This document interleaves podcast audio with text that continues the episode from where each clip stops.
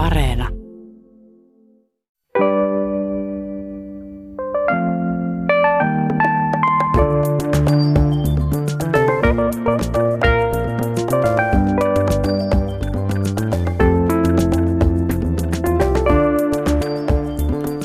Oikein hyvää huomenta, hyvät kuuntelijat.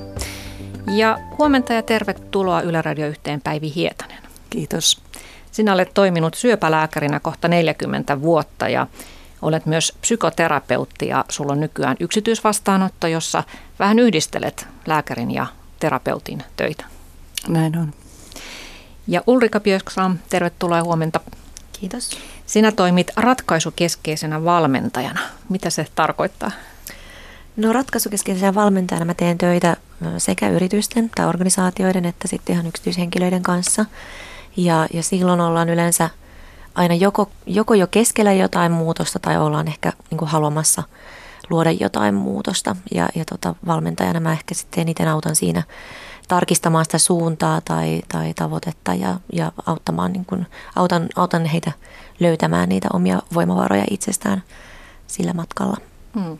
Ja sä oot Ulrika itsekin joutunut tai saanut miten vaan vaihtaa oman elämäsi suuntaa itse asiassa sellaisen ikävän prosessin seurauksena, että jouduit kymmenen vuotta sitten vakavaan onnettomuuteen ja kerrot tästä tarinasta ja kokemuksesta kirjoittamassasi kirjassa Nousen nyt. Ja tuossa kirjassa kerrot, että tosiaan kymmenen vuotta sitten olit vielä töissä Meksiko Cityssä, toimit markkina-analyytikkona suomalaisessa viennin edistämiseen keskittyvässä organisaatiossa ja, ja oli sellainen päivä, että sun äiti oli käymässä ää, luonasi Suomesta ja te olitte lähdössä ää, juhlimaan tulevia syntymäpäiviäsi. Ja sä olit lähdössä töistä ja äiti odotti ilmeisesti siellä ravintolassa tai kaupungilla muualla sinua. Mutta kun astui toimistotalosta kadulle, niin tapahtui jotain, mitä ei voisi ikinä kuvitellakaan tapahtuvan. Mm, näin, näin kävi tosiaan, eli mun viereeni tippui lentokone ihan siihen muutaman kymmenen metrin päähän ja, ja se räjähti ja, ja minä sitten siinä räjähdyksen voimasta lensin katuun ja sain vakavat palovammat eri puolille kehoa. Mun kehosta paloi yhteensä noin 40 prosenttia, mistä sitten semmoinen 25 prosenttia oli niin syviä, että ne vaati ihosiirteitä, leikkaushoitoa ja olin pitkään sairaalassa sitten eri puolilla, eri puolilla maailmaa hoidettavana. Mm. Niin todellakin suihkukone tippui keskelle kaupunkia. Siinä onnettomuudessa kuoli 16 ihmistä, mutta sinä selvisit. Voitko kertoa sitä hetkeä vielä, että kuinka epätodellinen se on, että kun sä näet taakse vilkaistessasi, että miten tuo lentokone voi lentää noin matalalla? Joo, siis mä tosiaan satuin, satuin jostain syystä katsataan sinne ylös ja, ja ensin ihmettelin, että mihinkään se oikein on menossa. Että ei, tässä, tässä ei niin kuin ole lähellä mitään lentokenttää ja sitten kun vilkasin uudestaan, niin tajusin, että se tole, tulee tosiaan suoraan kohti. Ja, ja tietenkin siinä niin kuin, tämä niin kuin komentokeskus otti, otti vallan, että, että tota, yritin vaan niin kääntyä juosta, juosta pakoon. Mutta eihän siinä tietenkään ollut aikaa mihinkään sellaiseen, vaan että siinä hetkessä sitten tajusin, että nyt tämä on nyt tässä – että nyt mä kuolen.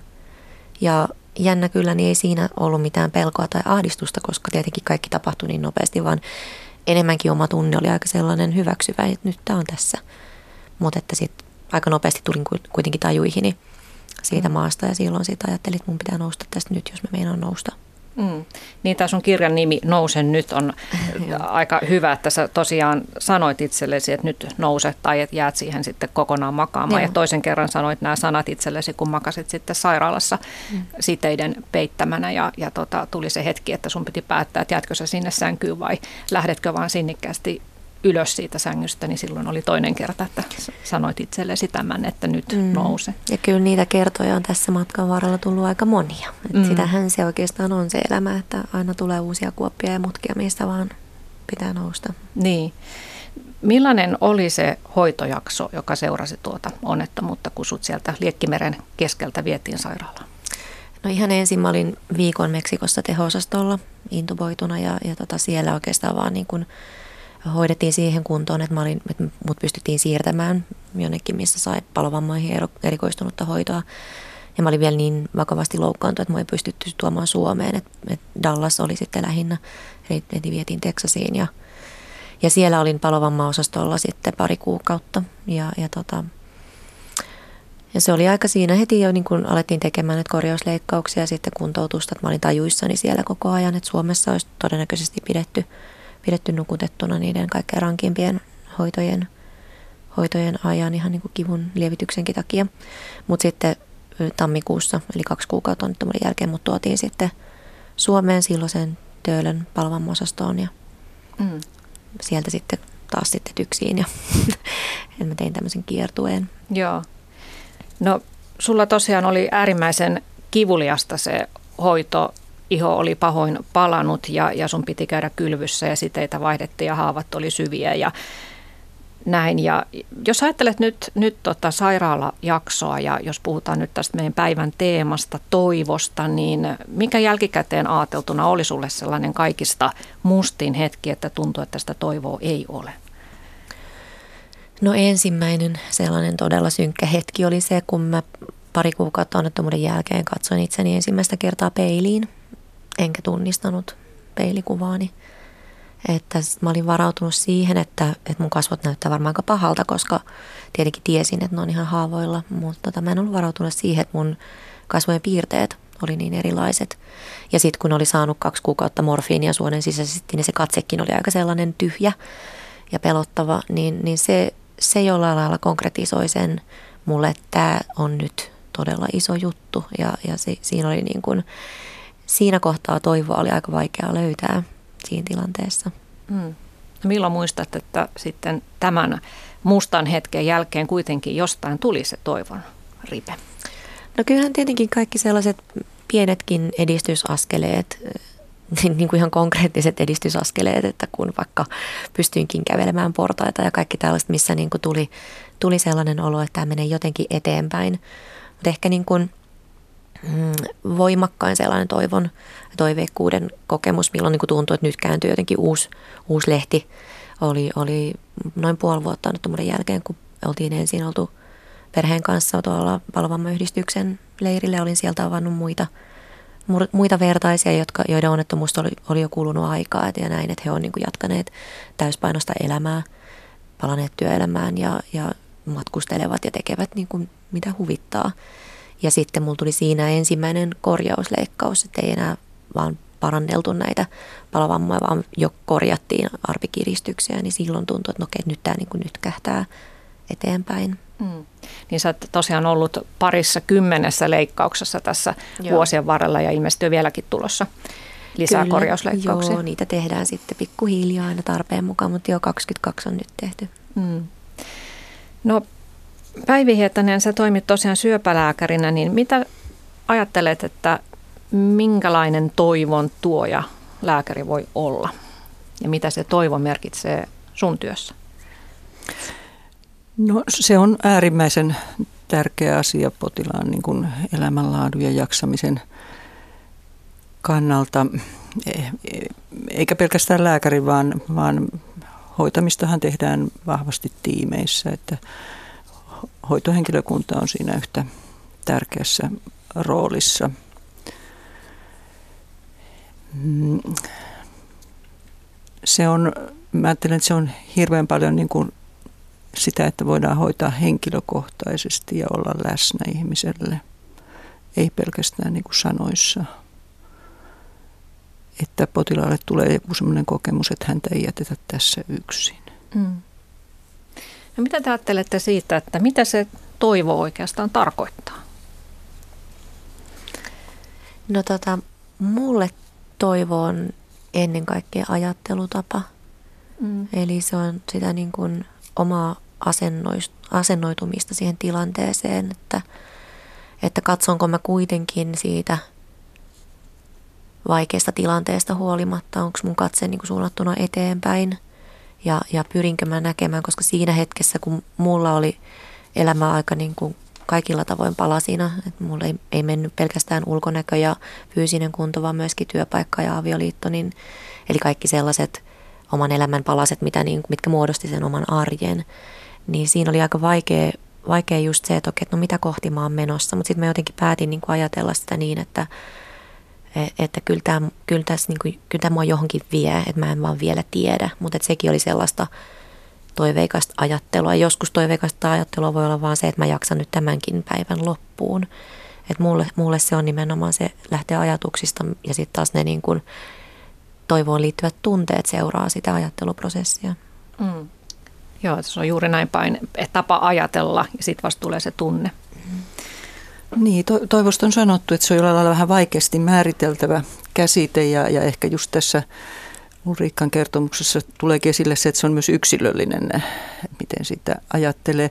No yleisesti sanotaan, että jotain sellaista niin kuin odotusta, että tulevaisuus voisi vielä tarjota jotain hyvää. Että jotain hyvää on odotettavissa. Joku on taas sanonut, että se on että se on sitä, että ei ole yksin maailmassa. Että löytää jotenkin sen toivon näkökulman siitä, että me ihmiset ollaan toisiamme varten ja hyvyyttä on olemassa. Mm.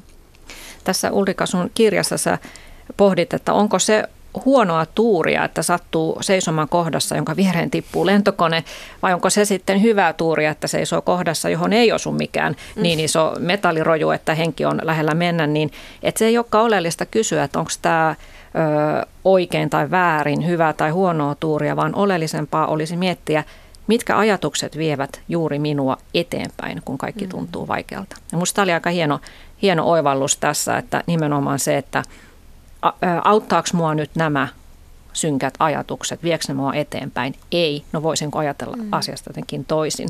Eli sekin on sitä toivoa, että etsii sitä merkitystä. Jos, jos sitä juuri nyt ei näe, niin kuitenkin yrittää mennä sitä kohti. Ja sitten se, mun mielestä sekin on niin tärkeä kuitenkin kaiken sen keskellä muistaa, että kyllä ne synkät ajatuksetkin on ihan ok, että nekin mm. liittyy siihen, että, että vaikeat ajatukset ja vaikeat tunteet liittyy siihen, että on vaikeassa tilanteessa. Että se on täysin inhimillistä, mutta että sitten toisaalta että pyrkii myöskin itse löytämään niistä huolimatta myös niitä, antamaan sijaa myös niille ajatuksille, mitkä ruokkii sitä omaa toivoa ja, ja merkityksen näkemistä elämässä ja, ja näin, että minkä takia – minkä takia minä tätä nyt, tätä kamppailua niin tässä käyn ja, mm. ja näin, että mitä kohti mä voin mennä.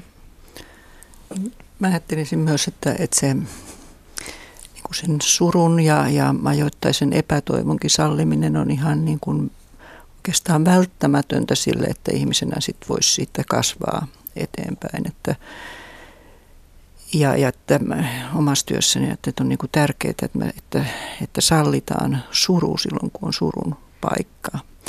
Ja samalla ehkä tuo, tuodaan jollain lailla niitä elementtejä, että, että tulee vielä parempiakin aikoja. Että nyt on tämä kohta ja tunteet vaihtelevat ja, ja muuttuvat, mutta että se semmoinen, meidän kulttuurissa on mun mielestä aivan liikaa semmoista surun kieltämistä, että, että niin kuin siinä kohtaa, kun ihmisen niin kuin kuuluisi vielä surra, niin, niin ikään kuin pakotetaan katsomaan eteenpäin, että muut ei, ei kestä sitä surua tulee mieleen ihan esimerkiksi sellainen, joka on menettänyt juuri lähiomaisensa, niin aika, aika helposti niin kuin sanotaan, että no mitä se nyt sitten meinaa, että oletko matkoja tilaillut ja kun toinen on ihan sen, sen syvän epätoivon ja surun keskellä vielä, jolloin ei oikein voi ajatella mitään muuta, niin, niin se on loukkaavaa, jos se ohitetaan. Hmm.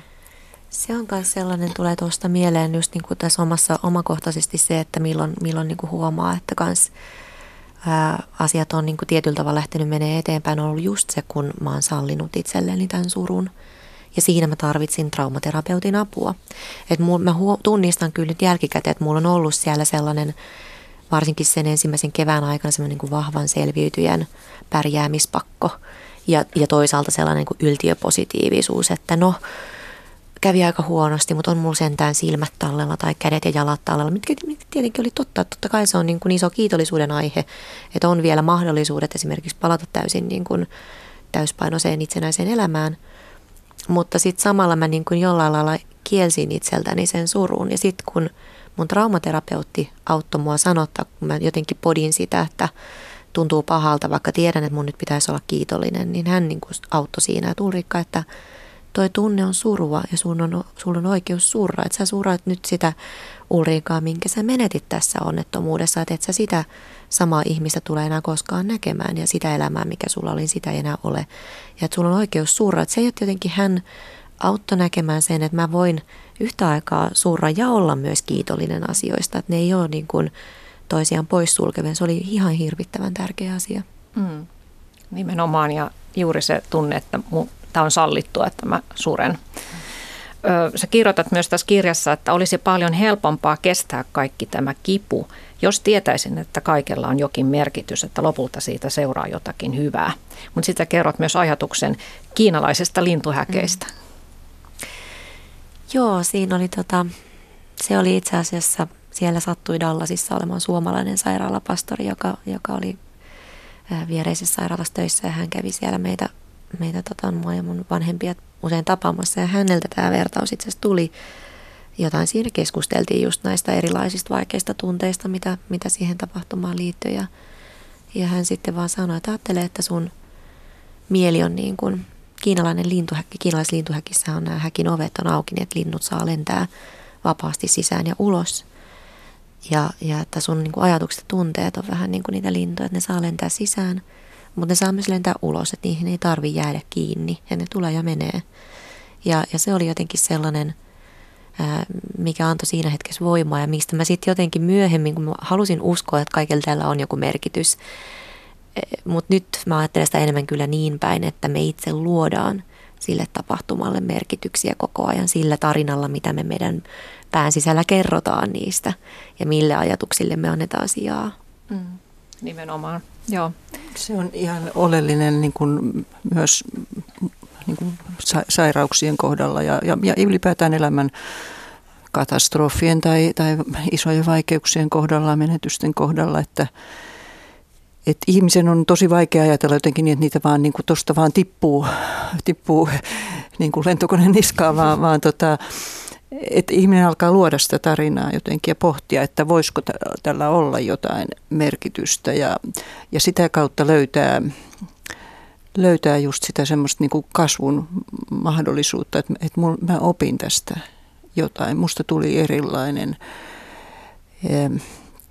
Mä näen nyt asioita, joita mä en ennen nähnyt tai, tai musta tuli autonomisempi, että että mä en ole niin riippuvainen muiden mielipiteistä.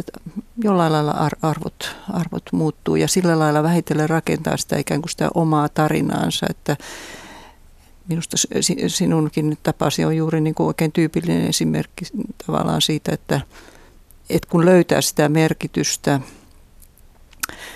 ja, ja pystyy liittämään sen niin kuin osaksi sitä oman elämänsä kertomusta, niin sitten ikään kuin siirtyy siitä uhrin roolista aktiiviseksi toimijaksi.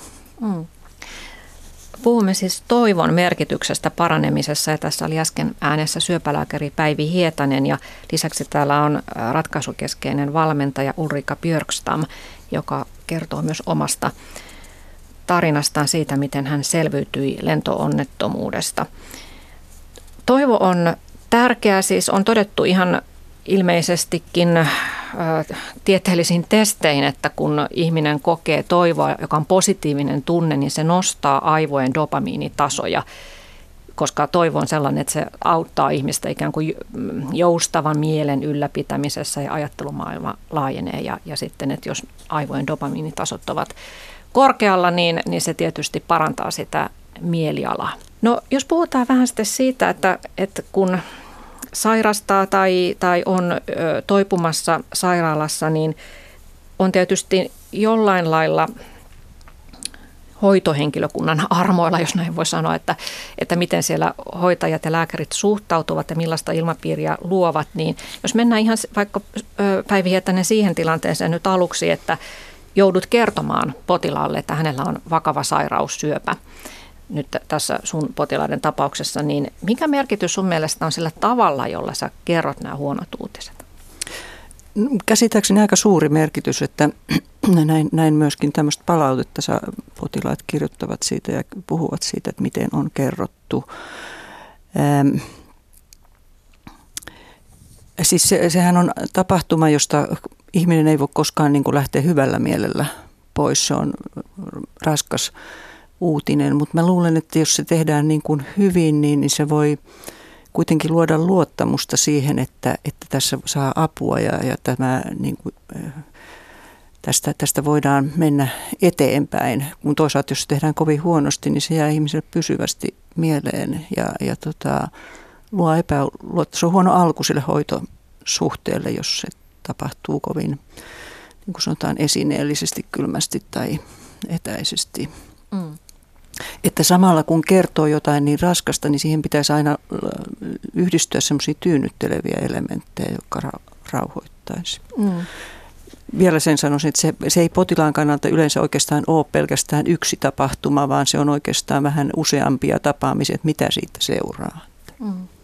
No potilaat varmaan tuossa tilanteessa niin haluavat luonnollisestikin saada mahdollisimman paljon tietoa mikä mun tilanne on, kuinka vakavaa tämä on, paranenko minä, kuolenko minä, mitä tapahtuu. Mutta eihän lääkäri pysty mitään varmaa tietoa antamaan, vaikka toki on näitä tilastollisia ennusteita eri syöpälajeissa, mutta miten sä sitten luot sitä luottamuksellisuutta, jos kuitenkaan et pysty mitään varmoja vastauksia tietenkään antamaan?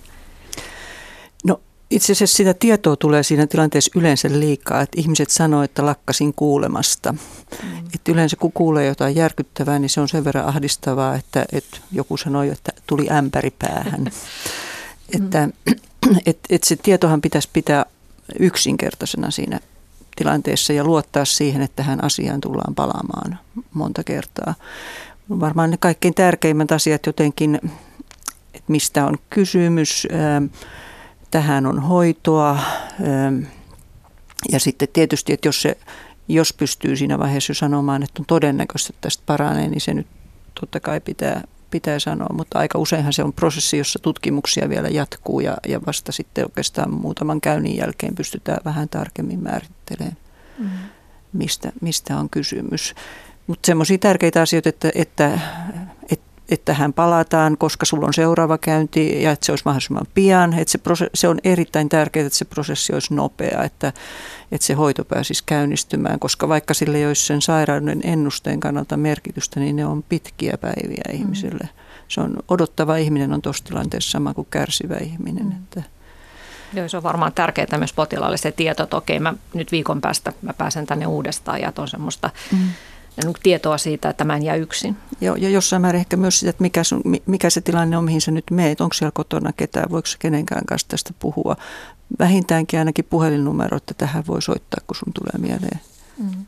kysymyksiä. No Ulrika, sinua on palovammojesi takia hoidettu kolmessa eri maassa, Meksikossa, USAssa ja lopulta täällä Suomessa. Ja, ja täällä Suomessa sulla on kokemusta, oliko se neljästä eri sairaalasta, että Töölön palovammaosastolta ja Tyksin traumaosastosta ja sitten kahdesta eri yksityissairaalasta, jossa sulla on tehty korjausleikkauksia, niin miten sä ajattelet potilaan näkökulmasta, että mikä on tai minkälaisia kokemuksia sulla ensinnäkin oli siitä, että miten se hoitohenkilökunnan suhtautuminen sinuun niin vaikutti sun olotilaan ja siihen toive, mahdollisen toiveikkuuteen? No kyllähän siinä, kun tästä nyt puhuttiin luottamuksesta, niin kyllä siinä se niin kuin läsnäolo niissä kohtaamisissa on ihan avainasemassa sen luottamuksen muodostumiselle ja luottamus niin kuin myöskin siihen, että mut, mut nähdään, mut kuullaan, mut mua ymmärretään tätä niin kuin, ja mua hoidetaan niin kuin kokonaisuutena. Että jotenkin ja siihen liittyy ehkä just se sellainen, että ollaan niin kuin ihmisenä läsnä siinä, eikä piilouduta sinne niin kuin valkoisen takin uumeniin ja johonkin sellaiseen rooliin. Että en mä tiedä, onko se sitten, onko se sitten jotenkin niin kuin kulttuurisidonnaista. Voi olla, että kyllähän niin kuin jos me nyt vertaan vaikka amerikkalaiseen kulttuuriin, niin siellä ehkä on sellainen niin kuin tietynlainen välittömyys niissä kohtaamisissa noin muutenkin on niin kuin luontevampaa. Ja, ja tota noin, niin, mutta kyllä niin kuin, kyllä mä huomaan siinä sellaisen eron, että mitä, mitä tota noin, niin, jo niin kuin tietyissä eri, eri hoitoinstansseissa sitten on ollut siinä, että kuinka, niin kuin, kuinka läsnä vaikka ollaan, kuinka, niin kuin, kuinka kohdataan. Tietenkin sitten, jos mä ajattelen vaikka palovammaosastoa Suomessa, niin potilaat viettää suht koht, niin kuin pitkiä aikoja siellä, että siinä niin kuin hoitavallakin henkilökunnalle potilaat ja heidän perheensä, lähiomaiset tulee aika tutuiksi, jolloin silloin myöskin se sellainen luottamuksellinen suhde on helpompi luoda. Ja, ja, tota noin, niin, ja sitten tietenkin, mitä mä nyt katson, vaikka jos me vertaan yksityissairaalaan, niin siellä yleensä on ehkä myöskin eri tavalla, ää, ajatellaan niin kuin aikaresursseja vaikka, niin on niin kuin eri tavalla mahdollista olla olla läsnä siinä mm. potilaan kanssa. Mutta sitten taas toisaalta ei se läsnäolo ole aina niinkään siitä käytettävästä ajasta kiinni, vaan siitä, että on, onko mä nyt tässä tämän mm. potilaan vieressä, kun mä vaikka mittaan tämän verenpaineen, vai onko mun mieli jo siellä niin kuin seuraavissa asioissa, mitä mun pitää tehdä. Et se, voi, se on niin kuin tosi pienestä kiinni. Hmm. Että tota, kyllä sillä, sillä on niin kuin valtava merkitys. Ja tuosta itse asiassa, mitä, mitä Päivi kertoi tästä niin kuin vaikka tiedon antamisesta, mä mietin sitä niin kuin sen toivon ja toiveikkuuden kannalta, niin mulle sillä oli merkitystä kyllä, niin kuin, että oltiin läsnä siinä tilanteessa.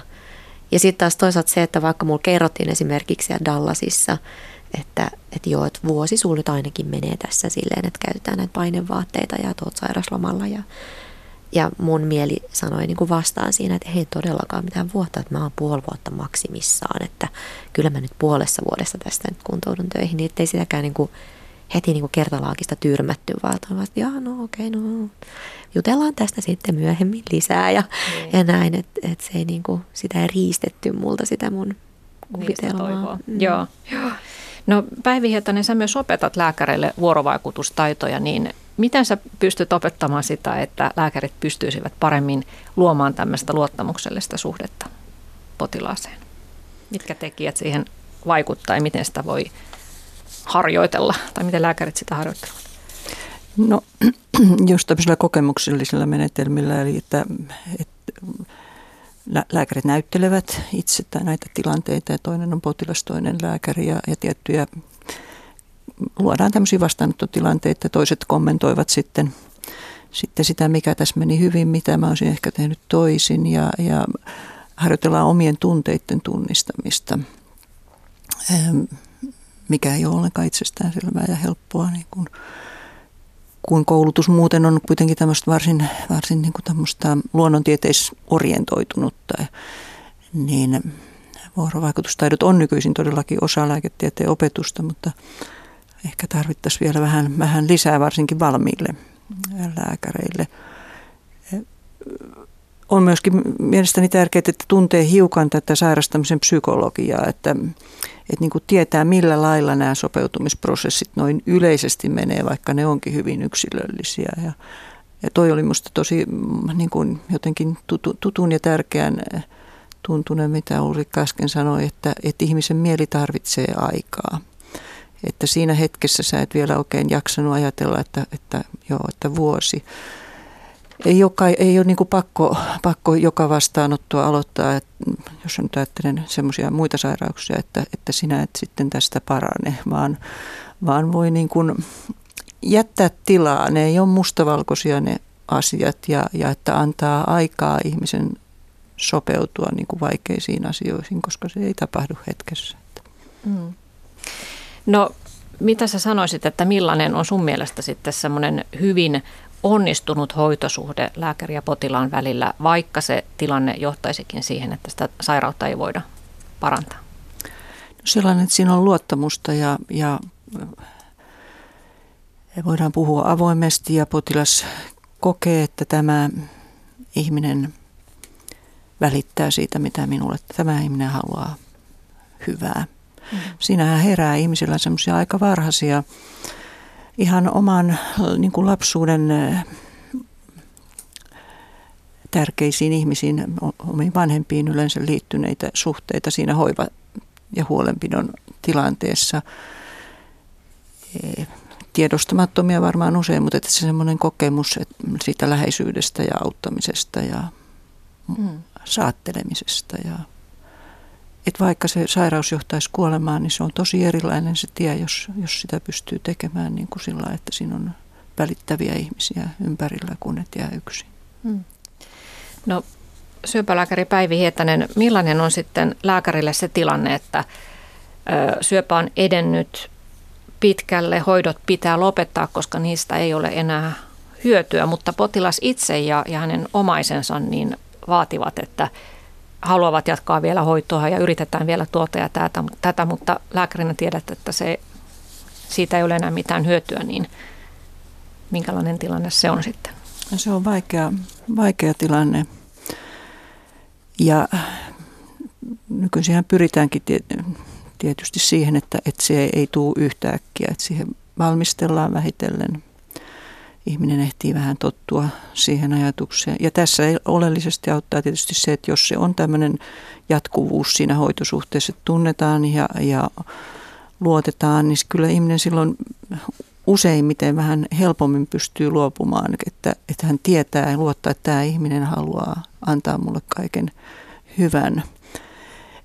Ja tietysti siitä myöskin niin kärsimys auttaa siinä mielessä, että jos hoidot on ollut hirveän raskaita, niin ihminen on usein vähän valmiimpi niistä luopumaan. Mutta toivon näkökulma minusta tässä on myös se, että, että ei ole ollenkaan harvinaista, että kun lopetetaan raskaat syöpähoidot, niin että voi tulla vielä jonkin aikaa, joskus aika pitkäkin aika vielä hyvää aikaa, kun ne haittavaikutukset jää pois, niin – niin silloin, eikä ihmisen tarvitse koko ajan olla kiinni siinä sairaalan systeemissä, niin voi tulla aika, jolloin niin kun oma elimistö pitää jonkin aikaa sitä, sitä paikallaan sitä sairautta ja, ja niin kuin jopa parempia päiviä, kuukausia, joillakin jopa vuosia. Mm. No sä oot tosiaan toiminut kohta 40 vuotta syöpälääkärinä, niin äh, lukemattomia potilaita oot tavannut, mutta minkälaiset tapaukset on jääneet sun mieleen lähtemättömästi? No hyvin monia. Et, et, jää, jää kyllä todella. Ja, ja, mutta ehkä juuri tämmöiset, missä on saanut, saanut niin kuin sillä lailla sä, saatella ja, ja että on ollut semmoinen suuri luottamuksen ilmapiiri, on voinut tut, todella tutustua sen ihmisen elämään ja arvostaa sitä potilasta ja kokenut, että se jotenkin onnistui ja että mä sain itse oppia tästä, tästä paljon. Toisaalta sitten tietysti silloin erityisesti vähän nuorempana, niin, niin kyllä kaikkein raskaimpina ja, ja toisaalta myös ehkä opettavaisina, niin oli, oli vähän oman ikäisten äitien kuolemat ja, ja he, joilta jäi pieniä lapsia, niin ne on kyllä aika pysyvästi mm. mielessä ja olivat myös välillä aika uuvuttavia tehtäviä, vaikka, vaikka tärkeitä. Mm. Niin siinä, jos äidiltä jää pieniä lapsia, niin siinä toivoa tarvitsevat sitten kaikki eritoten ne läheiset. Mm. No onko sitten olemassa teidän mielestänne turhaa toivoa? Onko toivo koskaan turha? No, mun tulee tästä mieleen just yksi juuri tämmöinen nuori äiti, joka siihen maailman aikaan sitten muutama kymmenen vuosi sitten aika, aika jyrkät oli nämä lääkäreittekin nämä, että ei saa antaa turhaa toivoa. Ja, ja tämä oli itse lääkäri, tämä nuori, nuori nainen, joka sairasti syö, pahaa syöpää ja hänellä oli myös kaksi pientä lasta. Ja hän kysyi minulta, että onko turhaa toivoa. Se oli minusta todella pysäyttävä hetki. Ja, ja oma asenteeni varmaan jossain määrin niin kuin muuttui sen, sen suhteen, että kuinka tärkeitä ne toivon elementit on ja ja että ehkä meidän nykyisessä hyvin niin kuin tavallaan tämmöisessä teknisessä ja tehokkaassa lääketieteessä niin tämä näkökulma on jäänyt liian vähälle. Mm. Mitä sä vastasit sitten? Mä en varmaan, mä luulen, että mä kuuntelin vaan häntä siinä, mutta mä oon myöhemmin kirjoittanut siitä, mm. siitä aika paljon, että mielestäni turhaa toivoa missään, missään tapauksessa ole, mutta, mutta tässä tietysti viitataan tässä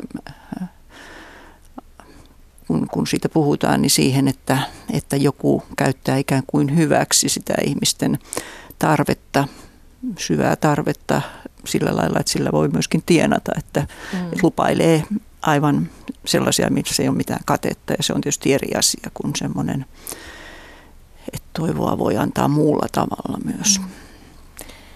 Joo ja on tutkittu, että yli puolet syöpäpotilaista jossain vaiheessa sairauttaan käyttää niin sanottuja vaihtoehtohoitoja, joista ei ole mitään tieteellistä näyttöä, mutta jos ne tuovat toivoa, niin ehkä se sitten toimii siinä mielessä. Ulrika. Joo, ja mun näkökulma on itse asiassa no toi sama, että turhaa toivoa ei ole ja oikeastaan siinä mielessä, että, että on sitten no mun kohdalla kyse nyt ei ollut siitä, että, että, että olisi jotenkin sanottu, että, että sä et tästä, tästä voi parantua, mutta että kun siinä mahtuu todella niitä todella vaikeita – raskaita päiviä, niin silloin se toivo on nimenomaan sitä, että no mä jaksan nyt tämän päivän loppu ehkä huomenna on jotenkin vähän parempi päivä. Ja mun mielestä myös se toivo on, on myös sitä, että kun siitä pitää kiinni, silloin ehkä myös on valmiimpi tukeutumaan muihin ihmisiin silloin, kun se usko siihen omaan itseen, omaan selviytymiseen, omaan pärjäämiseen on tosi kovilla. Niin kun niin kuitenkin on jotain toivoa, toiveikkuutta, niin, niin silloin sitä apua ehkä myös on valmiimpi hakemaan ja tukeutumaan. Mm. Niin tuosta on joku sanonutkin minusta viisaasti, että toivo on hetken lapsi, että ei sen tarvitse ajatella että koko elämää, vaan, vaan että mikä on nyt tässä ja nyt. Tästäkin mun tulee mieleen, että tämä sama potilas, hän, hän oli meille vähän vihainen tämä nuori nainen, että me emme yhtyneet hänen ilonsa niin suuresti kuin hänellä itsellä oli, niin kun, kun hän kävi kuvauksessa ja todettiin, että maksasta etäpesäkkeet on hävinnyt sillä sytostaattiohoidolla, niin hän oli valtavan iloinen siitä. Ja, mutta hän huomautti meille, että miksi me ei niin kuin olla yhtä iloisia hänen kanssaan, kun me tietysti katsoimme pitemmälle, että eihän tässä niin kuin pitkällä tähtäimellä hyvin käymme hoitavat henkilöt, mutta tämäkin oli minusta aika opettavaista, että niin miksi emme olisi voineet olla iloisempia juuri siinä hetkessä, kun se oli ihana uutinen sillä hetkellä. Mm. Joo, ja sitten toisaalta mä ajattelen kanssa, niin kuin, että itse asiassa palovammankin suhteen on se, että enhän minä näistä koskaan parane. Ei nämä mun palovammat mihinkään katoa, että arvethan jää. Mutta että se olisi niin kuin hirvittävän, ää, niin kuin, jos, jos, jos se sanottaisiin jotenkin valmiiksi että, niin, että, että, että tämä on nyt niin kuin loppuelämän juttu ja sinä tuosta paranee ja näin, että, että sitten että katkaistaisi jotenkin se, että ei saisi mm. iloita niistä pienistä asioista tai siitä, että nyt tämä niin kuin menee jo vähän edes parempaan suuntaan tai Hmm. No miten tota, Päivi Hietanen sun mielestä se toivo muuttaa muotoaan siinä tilanteessa, kun ei voida enää toivoa sitä, että ihminen parantuisi? Mutta toivoa voi kuitenkin silti olla vielä loppuun asti. Todellakin. Toivohan, onneksi ihminen on niin sopeutuvainen olento, että, ja toivo asuu hyvin syvällä ihmisessä, että että alkuun toivotaan pysyvää paranemista, jos ei se ole mahdollista, toivotaan, että eläisin mahdollisimman pitkään. Tai että, että jaksaisin tämän sairauden kanssa henkisesti ja, ja sitten kun ehkä se perspektiivi lyhenee, niin sitten toivotaan, että pääsisin vielä kesämökille, pääsisin vielä käymään kotona, voisin nähdä lapsen lapseni pääsemään ylioppilaaksi. Toivon portaat siirtyy paljon. Mutta silti minusta, minusta sekin on mielenkiintoista, että, että kyllä ihmisessä niin kuin toivo ei ole kauhean realistinen asia aina, että ihmisessä voi elää semmoinenkin toivo, joka, joka tota, ei ole niin kuin noin realiteeteissa mahdollista toteutua, mutta että hyvin sairas ihminen voi hetkittäin toivoa, että, että mä paranisin tästä vielä kokonaan. Eikä se ole mitään niin kuin poikkeavaa, vaan että se on itse asiassa ihmisen luova mieli, joka auttaa. Et tiettyinä hetkinä herää vahva paranemisen usko, vaikka olisi ihan realiteettitajuinen ihminen ja toisaalta tietäisi sairauden vakavuuden. Mutta eikö ihmeitäkin tapahdu? Joo, toki, toki tapahtuu. Mm, semmoisia niin kuin varsinaisia ihmeitä, ne on hyvin harvinaisia, mutta kyllähän ihmisen biologia on semmoinen, että siinä joskus tapahtuu kovin yllättäviä asioita, tai ainakin niin, että että semmoisessa tilanteessa, missä noin keskimääräiset ennusteet olisi aika lyhyitä, niin voikin jonkun kohdalla olla tavattoman pitkiä. Että, että sillä lailla mm. kyllä, kyllä. Ja sitten toinen puoli on se, että, että uusia lääkkeitä löytyy koko ajan kovan määrätietoisen tutkimustyön tuloksena, mutta että, että kyllä monen syöpäsairauden ennuste on minun työurani aikana muuttunut merkittävästi. Mm. No tässä eräs kuulija on lähettänyt kysymyksen, että kuinka läheisenä pidän yllä toivoa lähimmäisissäni? Haluatko sä Ulrika? kysymys.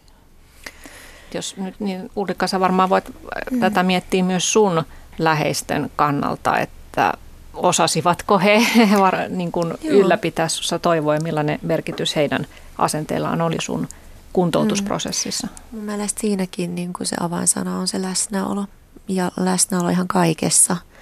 Myöskin sen niin kuin tunnistaminen siinä niin kuin itsessä, jos ajattelet on omaisena, että mä en välttämättä osaa nyt lohduttaa, mä en välttämättä osaa ratkaista asioita, mä mul, niin kuin, sietää sitä omaa avuttomuutta ja niitä omia tunteita ja sen toisen ihmisen tunteita siinä, että voi olla vaan niin kuin läsnä siinä surussa ja toivottomuudessakin niinäkin hetkinä. Mutta sitten toisaalta aina välillä niin kun huomasin, että just itse vaikka, jos oli just jotenkin tosi niin kun lannistunut fiilis, niin sitten siinä nyt vaan joku sitten osoitti jollain tavalla haluavansa olla, olla niin kuin tukena ja, ja, ja vaikka esimerkiksi yksi ystävä soitti ja sanoi, että hei, hän oli just käynyt kaup- vaatekaupassa ja hän huomasi siellä tämmöiset ihanan pehmoiset joogahousut, että hän ajatteli, että ne voisi olla hyvät, että ne ei ainakaan niin kuin paina ja purista noita sun äh, niin kuin haavoja. Että et voisiko hän tuo, niin kuin, että tällaiset ihmiset jotenkin niin kuin pienillä eleillä on siinä mukana ja myötä elää, niin sekin niin kuin tuo siihen hetkeen sen sellaisen tärkeän valon pilkahduksen, että ainakin mulla on nyt tässä niin kuin näitä tärkeitä ihmissuhteita. Joo. Mm. Toi kuulostaa niin tutulta ja et ei, ei, ei säälittelyä, ei kauhistelua, ei negatiivisten asioiden muistelemista tai kertomista, että joo, munkin sukulainen ja sillä siinä sitten kävi, vaan, vaan nimenomaan, että pystyy olemaan läsnä. Ja sitten näitä pieniä tekoja, taas mä muistan joitain, esimerkiksi semmoisen isän, joka jonka tota, lapsi oli leukemia hoidossa, niin, niin, niin sitten lapsi oli toivonut jonkun tietynlaisen pääsiäismunan sinne sairaalaan ja sitä ei löytynyt lähikaupasta, niin työkaveri kävi toisella puolella kaupunkia ruokatunnilla hakemassa sen munaan. Tai, tai mm. sitten tulee mieleen yksi rintasyöpäpotilas, jonka, joka naapuri lähti hänen kanssaan aina niin ulkoiluttamaan koiraa ja pyyhki sen, hän nimenomaan mainitsi tämän, että naapuri pyyhki sen koiran tassut, koska hänen selkänsä oli niin kipeä, että hän ei pystynyt kumartua. Että tämmöisiä tosi pieniä, mutta kauniita arjen mm. tekoja. Mm. Joo. Puhumme siis toivosta. Vierainani ovat tänään valmentaja Ulrika Björkstam ja syöpälääkäri Päivi Hietanen. Toivolla on todellakin merkitystä, että on todettu, että sillä on positiivinen vaikutus hyvinvointiin ja immuunijärjestelmän toimintaan ja sitten toisaalta käänteinen vaikutus masennusoireisiin ja ahdistuneisuuteen ja tuskaan.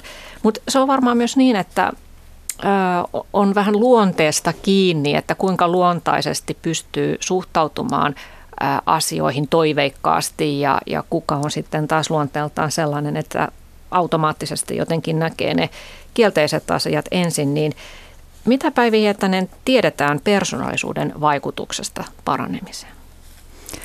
No mä tunnen itse paremmin niin tätä tutkimusta, mitä syöpäsairauksista tiedetään ja, ja siinä voi sanoa, että, että niin kuin ei, ei positiivisuus sinänsä niin kuin syövän ennusteeseen vaikuta. Ihmisen elämänlaatuun tietysti oleellisesti. Ja, ja jonkin verran on semmoista tietoa, että, että ihminen pystyy esimerkiksi kuolemaansa ehkä lyhyellä tähtäimellä siirtämään, jos hänellä on joku selkeä päämäärä, niin, niin osa, kerrotaan näitä tarinoita, että ihminen elää ylisyntymäpäivänsä tai, tai jonkun muun merkittävän tapahtuman. Et, et voi olla että tämmöisiä vaikutuksia, mutta ei ole mitään semmoista näyttöä, että niin kuin positiiviset ihmiset eläis kauemman syöpäsairauden kanssa. Mutta sinänsä sitten tietysti sillä on, niinku, on niinku sen elämänlaadun ja sen, että miten jaksaa hoitoja ja niin pois. Eli sen kannalta silloin paljonkin merkitystä ja nykyinen tämä aivokuvantaminenkin on osoittanut, että niinku toiveik kuudessa tietyt aivoalueet aktivoituu ja ne on samoja alueita, mihin liittyy tämmöistä motivaatiokeskeistä toimintaa. Että toiveikkuus on myöskin sisältää sen, että ihminen on valmis tekemään itse jotain sen päämäärän eteen. Kun pelkkä optimismi voi olla semmoista, että, että mä vaan uskon, että seuraavalla mm. kerralla verensokeriarvot on paremmat, mutta toiveikas pyrkii siihen tietoisemmin. Joo, kyllä, että se oma, oma vastuu on tietysti siinä tärkeää, mutta totta kai on, sairaus on sellainen, että sitä ei pysty sinänsä kontrolloimaan. No, miten sä Ulrika sitten, minkälainen prosessi sulla oli sen hyväksyminen, että sä et enää voi palata siihen entiseen elämääsi ja että ensinnäkin se toipumisprosessi kestää tosi pitkään pidempään kuin sä olit luullut ja ettei sulle tullut sellaista jumitusta, että mä haluan takaisin nyt sen entisen elämän ja entisen ulkonäkön ja entisen työn ja kaikki, vaan sä jossain vaiheessa tajusit, että sun pitää nyt alkaa katsoa jotain muuta polkua? Niin, siis kyllähän mä aika pitkään jumitin itse asiassa. Kyllä mm. mä tosi pitkään jotenkin pidin kiinni siitä, että mä haluan palata sinne, takaisin sinne Meksikoon ja takaisin Tismalleen samaan työpaikkaan. Ja jotenkin mulla oli se ajatus, että mä haluan nämä oman elämäni langat takaisin omiin käsiin, että mä voin sitten itse tehdä päätöksiä, niin kuin muuttaa sieltä vaikka muualle, jos mä niin haluan. Et se on oikeastaan se hyväksyminenkin on tapahtunut vaiheittain. Et ensin siellä hyväksyy jonkun pienen palasen, että aha, okei, että tässä nyt meneekin pidempään, että aat, mulla tehdäänkin ensimmäinen korjausleikkaus Suomessa vasta kesäkuussa, että kun mä olin kuvitellut, että puoli vuotta, niin sitten mä muutan takaisin Meksikoon. Et ne, se on tapahtunut niin kuin pala palalta. Ja myöskin se, niin kuin musta tuntuu, että oma ulkonäköäkin on niin kuin hyväksynyt siihen kun leikkaus toisensa jälkeen, että, että sekin on tullut siinä vaiheittain. Että et, sitä olisi ollut niin kuin vaikea sitä koko asiaa. Siinä on niin monta, se on niin monitahoinen ollut, että, että se olisi ollut niin kuin ehkä mahdotonta itseltä pyytää, että, että sen olisi niin kuin kokonaisuutena voinut vaan niin jotenkin napista painamalla tai niin kuin näin hyväksyä. Mutta ensin on pitänyt niin kuin päästää irti siitä vanhasta ja ta- tavallaan myöntää se ja jotenkin, että, että, että ei, ole, ei ole enää paluuta siihen vanhaan elämään, koska sit, sitä ei enää ole. Minä en ole enää sama ihminen, niin en mä voi enää mennä takaisin siihen samaan vanhaan elämään, ei sitä vaan ole. Mm-hmm. Ja, ja sitten okei, okay, että no miten, just tässä ehkä tullaan tuohon toimijuuteen taas, että miten mä voin, mihin asioihin mä voin itse vaikuttaa, miten mä voin itse, mitkä on mulle tärkeitä juttuja elämässä, mitä mä vielä, vielä ehkä elämältäni kaipaan ja haluan ja mitä mä voin itse tästä niin kuin luoda näissä, näissä puitteissa oman näköistä elämää. Ja tosiaankin niin kuin vaihe vaiheelta. Kyllä se on ollut pitkä prosessi. Mm. Joo, ja sä tuossa sun kirjassa myös kuvaat sitä ikään kuin sellaista välitilaa, että olit päässyt sairaalasta pois, mutta et voinut vielä asua itsenäisesti, että asuit vanhempiesi mm. luona ja, ja elit painevaatteissa ja yöllä piti pitää paine naamaria kasvoilla ja oli sitä haavojen kanssa elämistä ja kipuja ja, ja juuri myös se tavallaan näköalattomuus, että miten tästä eteenpäin, että voi palata siihen vanhaan työhösi ja, ja tota, että varmaan oli vaikea pitää sitä mielialaa korkealla, mutta sitten sulla tuli myös se ajatus, että niin, että olisi itse asiassa aika helppoa jäädä tähän paikoilleen mm. ja katkeroitua, mutta kuitenkin pystyit sitten, että ilmeisesti sulla on sitä luontaista toiveikkuutta, koska aloit sitten nähdä nähdä uusia mahdollisuuksia. Nyt tosiaan olet sitten valmistunut valmentajaksi ja mm. ratkot muiden elämien, muiden ihmisten niitä elämän ongelmia. Ei, minä niitä ratko, mutta mä ta- autan, he, tarjon heille niin. ehkä työkaluja niiden omien ajatusten mm. jäsentämiseen ja, ja sanottamiseen. Mutta tota noin, niin, joo, siis se, mä, mä, mä jollain lailla itse ajattelen, että varmaan niin kuin suurelle osalle ihmisistä on olemassa joku sellainen tunne, mikä on vaan kerta kaikkiaan aika niin kuin pelottava ja vaikea, että se mieluummin vaan niin kuin sysäisi syrjään, että en halua kohdata tätä, en halua käsitellä. Mulle se oli katkeruus, että mä jotenkin tein aika paljon töitä sen eteen, että mä en, mä en halua katkeroitua. Että mä jotenkin koin, että se on sellainen, se on sellainen musta aukko, mikä sitten helposti imasee mukanaan. Ja, ja jotenkin niin kuin, mua auttoi siinä se, että mä en oikein tiennyt, että kenelle tai mille mä olisin katkera. Tämä nyt oli vaan niin kuin sattuma, että mulle kävi näin, että osuin olemaan siinä. Mutta toisaalta sitten taas valitsin itse sen näkökulman, että mulla kävi siinä kyllä hyvä tuuri, että, että mun vammat olisit kuitenkin vaikeudestaan huolimatta näinkin lieviä. Mm. Että olisi voinut käydä paljon pahemmin, mikä olisi siis, mulle itse asiassa se jopa, että mä olisin kuollut, niin se ei olisi ollut se pahin mahdollinen, mm. vaan, vaan se, että olisi vammautunut jotenkin vielä vakavammin. Mm. Tosin en tiedä varmaan siinäkin tilanteessa mm. sitten jostain olisi löytänyt sen toivon. Mm. Niin. Joo, otetaan tota, tähän loppuun vähän näitä kuuntelijakommentteja tässä, kun oli ihme parantumisesta puhetta, niin Maisa-nimimerkki kertoo, että sairastuin syöpää vuonna 1988 ja monien hoitojen jälkeen vuonna 1994 olin tilanteessa, että syöpähoitoni lymfoomaan täytyy lopettaa. Ja siinä erotessamme kysyin hoitavalta lääkäriltä, emmehän kuitenkaan vielä toivoa heitä. Ja kolmen kuukauden jälkeen jälkitarkastuksessa niin syöpää ei enää ollut. Ja sen jälkeen hän ei ole syöpään sairastunut. Tässä nyt on yksi ihan, kertomus. Ihana, ihana kuulla, kiitos, kiitos tästä. Joo, että toivosta kannatti pitää kiinni.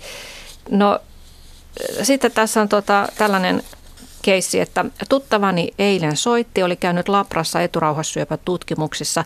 Posti oli tuonut kirjeen, jossa oli kylmästi vain tulokset, jotka osoittivat korkea-asteisia löydöksiä, mutta ei mitään muuta, ei ohjetta, mitä tehdä, mitä tehdä jatkossa. Kauhea tilanne. Miten asia olisi pitänyt ilmoittaa? No, tämmöistä uutista ei saisi koskaan niin kuin etänä toimittaa, ei, ei kirjeessä, ei puhelimessa. Pitäisi aina olla läsnä. Mä tiedän, että se ei ole aina kovin helppoa eikä mahdollista. Siinäkin tapauksessa lääkärin pitäisi sitten ainakin etukäteen valmentaa ihmistä siihen tilanteeseen, että, että saanko että kun nyt tässä on tämmöinen vakava, tila, vakava epäily, niin, niin miten sä oot silloin siellä Lapireissulla, että, että onko sulla semmoista hetkeä siellä, että mä voisin soittaa sulle, haluatko vai tuutko vasta sitten vastaanotolle, kun, kun pääset sieltä käymään. Että, että se läsnäolo on siinä aivan, aivan oleellinen asia. Mm, mm. Ja, ja silloin ihminen voi tietenkin myös kysyä, tuohan on ihan kauhean tilanne, että jää tyhjän päälle. Niin. No sitten tässä Johanna nimimerkki kertoo, että vuonna 2015 lääkäri sanoi leikatusta syöpäkasvaimesta ja syövän ennusteesta, että se tulee sitten takaisin. Ja hän koki pitkään tuon aika raakana kommenttina, mutta nyt ajan kanssa syö, ilman syöpää tällä hetkellä elävänä, niin hän on sulatellut sitä tapaa, jolla lääkäri tämän asian esitti ja, ja on kyllä itsekin jo aiemmin tiennyt, että syöpä saattaa uusia ja sen tiedon kanssa nyt elää nykyään. Mutta mitä sanot tästä vuorovaikutustilanteesta, että on vaan huikattu, että takaisin se sieltä sitten tulee? No se kuulostaa tosi, tosi niin kuin julmalta, ja, julmalta ja pahalta, että mm. kun e, emme me hoitavatkaan henkilöt voi niin kuin sataprosenttisella varmuudella koskaan tietää näitä asioita. Niin. No sitten Marjatta-niminen kuuntelija kertoo, että sain hajuvettä rintaleikkauksen jälkeen ja koin toivoa antavana hyväksyä itseni naisena totaalisen leikkauksen jälkeen. Musta on aika kaunis pieni esimerkki siitä, että miten läheiset voivat luoda sitä toivoa. Oikeastaan noissa kaikissa niin kun mun mielestä yhdistyy se, että, että jätetäänkö ihminen yksin mm, mm. vai ollaanko siinä läsnä jollain tavalla. Mm, mm. Et se, että mitä mä niin kuin yleensä sanon, kun kysyttäessä, että mikä, mikä olisi mun neuvo jollekin, joka nyt käy läpi jotain vaikeaa, niin mä sanon yleensä siinä, että älä jää yksin. Mutta vielä tärkeämpää on niin kuin sanon niille ihmisille siinä ympärillä, on ne sitten hoitavaa henkilökuntaa tai läheisiä, että älä jätä yksin. Mm. Niinpä. Toisaalta myös, myös se omaisten rooli, lähiomaisten rooli voi olla hyvin vaativa, että se voi olla, että, että on niin kuin yhtä paljon sitä ahdistusta ja pahaa oloa kuin itse potilaallakin, että silloin, silloin pitäisi myös niin kuin muistaa se, että mistä omainen voisi hakea apua, mistä hän voi saada itselleen niin kuin lepoa ja, ja mielihyvää niissä vaativissa tilanteissa. Mm. Me ollaan nyt puhuttu tässä syöpäsairaudesta ja sitten vakavaan onnettomuuteen joutumisesta ja siitä toipumisesta, niin mitä te sanotte Päivi Hietanen ja Ulrika Björkstan tällaisista perinteisistä sanonnoista, että kärsimys jalostaa ja jos ei se tapa, niin se vahvistaa? Pitävätkö paikkansa? Uh, no mun mielestä noi on ihan kamalia sanontoja. Mm. Ne, ja ne ei todella pidä paikkaansa. Mä enemmänkin, äh, Nietzsche on sanonut myös, että hän, jolla on miksi elää, kestää melkein minkä tahansa miten. Ja siinä on mun mielestä totuuden siemen. Mm. Jälleen se, että on joku merkitys, niin mm. se on kaikista mm. tärkeintä. Ja löytää sitä merkitystä myös vaikeassa tilanteessa. Mm, mä voisin melkein sanoa ihan samaa. Mm. Ja tietysti tällainen vakava kriisi on myös mahdollisuus nimenomaan, kun etsii sitä merkitystä, niin myös kirkastaa niitä omia arvoja, että mikä mulle on tärkeää ja ne saattavat muuttua ihan täysin ja huomata, että entisessä elämässä ehkä elämä oli nojannutkin tyhjiin arvoihin ja se on siinä mielessä mahdollisuus myös syventää sitä elämää. Mm. Kyllä. Se on tavallista, että sairaus tuo mukanaan sekä positiivista että negatiivista. Mm. Kyllä.